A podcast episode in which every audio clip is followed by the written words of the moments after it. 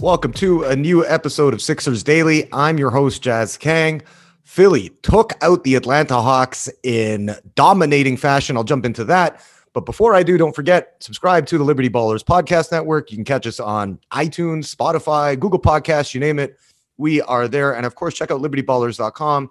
Paul, Steve, the entire team will have you covered as we get into the thick of the regular season. So the Sixers came out just put a beat down on the Hawks. They're up 28 15 after one, ended up winning 122 to 94. Some measure of revenge for what happened in June in the second round. Obviously, different circumstances, and this doesn't mean as much as it would have winning that series. But the Sixers showed that when they're on, they are going to be a tough team to beat. I honestly think this was the best performance for the Sixers the entire season. Uh, they were on it offensively. They were on it defensively. I thought Tyrese Maxey had a hell of a game. He shut down Trae Young, uh, who's mainly guarding him. Trae Young went five of 16 from the field, ended up with 13 points and 10 dimes. But anytime you're forcing a talented player like Trae Young to take contested shots and, and hold him to five of 16 shooting, you did a pretty damn good job. And I love what I saw from Maxey. I think the entire team looked great. Um, you know, Matisse Thybulle had these two blocks on Cam Reddish. I don't know if you've had the chance to see them yet, but if you do get a chance to see them, check out the highlights online. He just threw one into like the 20th row on a, on a three pointer. And then he just denied him on a mid range jumper that was crazy. It had the crowd going. Matisse liked it too, gave a smile to the crowd ear to ear. He's looked great. And I think, you know what? If he continues this, he's going to be in the running for Defensive Player of the Year. I, I love what Matisse Thybulle brings to the team. Offensively, he's looking a little bit more confident in terms of taking his shots. He finished four of seven in this one, but man, he had four steals as well. Just looked great all over the court. I think defensively, the Sixers, yes, they're going to be better if and when Ben Simmons does join the team. But when they're on like this, man, they're a scary team to play against. And you want to see them do this consistently now, right? You're looking at at the guys on the court. Four of the five starters hit double figures. Seth Curry has been on fire to start the season. He's shooting roughly 60% from deep. Uh, end up going two of four in this one. Uh, again, loved what Tobias Harris is bringing 22 points, 11 rebounds. And Joe did his thing as well with 19 points and five boards, although he struggled a bit shooting the ball. But overall, you're watching this game against a pretty talented Atlanta Hawks team. And the Sixers, compared to what they look like on Thursday against Detroit, which, yeah, you got the win, but it was one of those games that almost felt like a loss because they didn't they didn't play well and it, you know gave up a 16-1 run late in the fourth quarter to allow a miserable team like the Pistons to get close. This one there was no doubt about from the opening quarter on. Like I mentioned, the Sixers were up 13 after the first 12 minutes and, and just kind of kept Atlanta at bay the, the entire time. And I think the Sixers did a great job of protecting the rock. They ended up with only three turnovers at halftime. That was the reason why they had that 14 point lead at the break. Uh, did have nine in the second half, but again, the game was was pretty much out of reach for Atlanta throughout most of the of the third and fourth quarter. But again, this is a game that should inspire some confidence in the Sixers as a team. It should inspire confidence in the coaching staff that all right, you know, we've been a little bit up and down to start the year, beat a couple of teams that were not playoff contenders, including the Pistons, the Thunder, and perhaps the Pelicans in the Western Conference. But when you're taking on a team like Atlanta that some pundits believe will be, you know, a top four or five team in the East, and you're able to play like this and dominate the way they did, I think it was a great sign. So hopefully they can kind of continue this and build off of this. Again, we're to have to find out what happens on the Ben Simmons front uh, in terms of you know bringing him in and a guy as a shot creator, a guy as a as a defensive stalwart, you know that he is. So again, you know this this whole thing was was a good start for the Sixers. Uh, they they really really really dominated especially on, on the defensive end as well. They held the hawks to 30 just under 38% shooting from the field. And, and really they were so active. And I, you know i mentioned that Thybulle had the had the four steals, but overall as a team, the Sixers finished with 11, and they were very active, hands in the passing lanes, running and jumping a guy in terms of trying to double team as soon as Trae Young, if he did get a step on Maxey, somebody was there to help. So overall, like I said, this was just a really solid performance from the Sixers, and you want to see this happen more and more going forward. And you want to see this team get out and, and when they're when they're creating turnovers on the defensive end. They had 28 points off turnovers. That enables to get enables them to get out and run.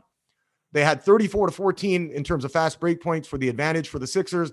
They were able to get out and use the transition offense because they were so much better defensively than what we've seen throughout most of the season. And again, if they can keep this up, you're not going to hold most teams to 94 points on, on most nights. I mean, that's just not going to happen.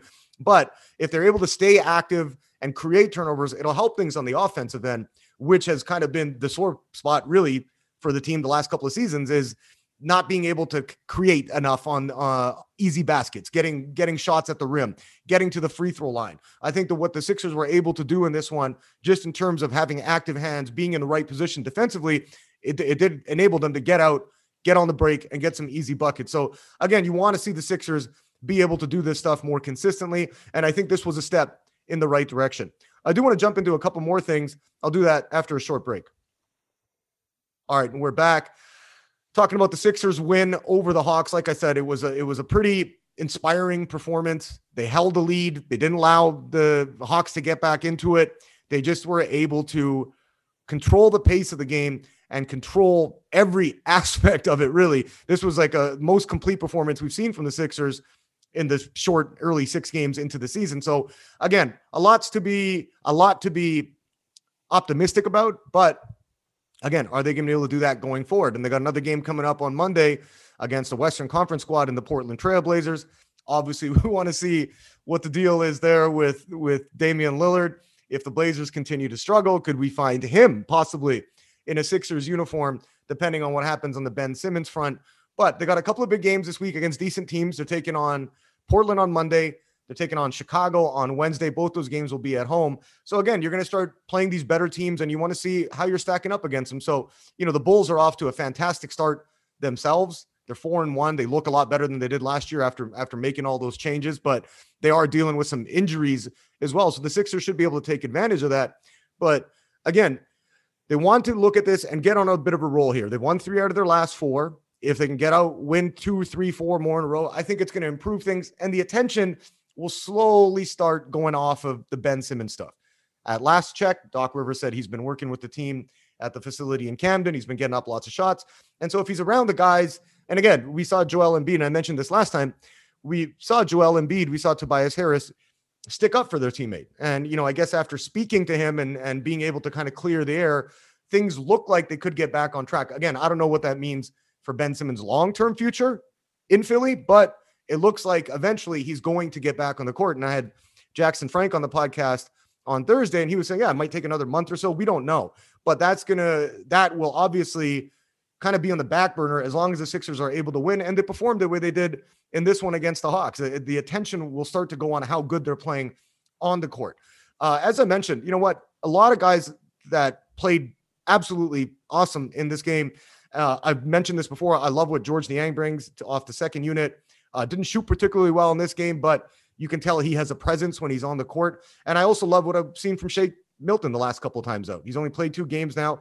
He was five of 11 from the field, uh, struggled a bit from the outside, but again, showing that he's decisive offensively, showing that he's decisive when he's dribbling and, and, and going to the rim and getting into the paint. And so, you know, for me, there's a lot of good to take out of this. And I've been pleasantly surprised with with Furk as well. Again, not his best shooting night, but he's a difference maker when he's out there. He had a gorgeous pass in this one. Again, you got to check out the highlights because you do want to see the Matisse Thybulle blocks for sure. But overall, you know, I just think this was a really good performance up and down the Sixers roster.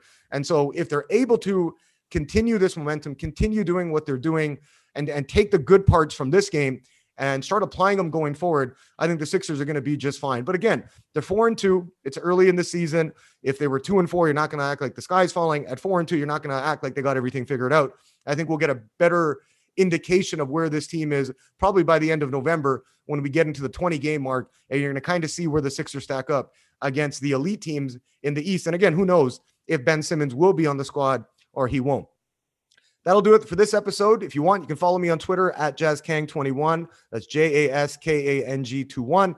Uh, you can also check us out at on Twitter at Liberty underscore ballers. That's our official account for the site. And don't forget as well, subscribe to the podcast network. You can catch us anywhere you get your fix. Always appreciate a five star review if you have time to do that, or if you want to give us anything lower, that's up to you as well. And of course, check out libertyballers.com where the team will have you covered for all things Sixers.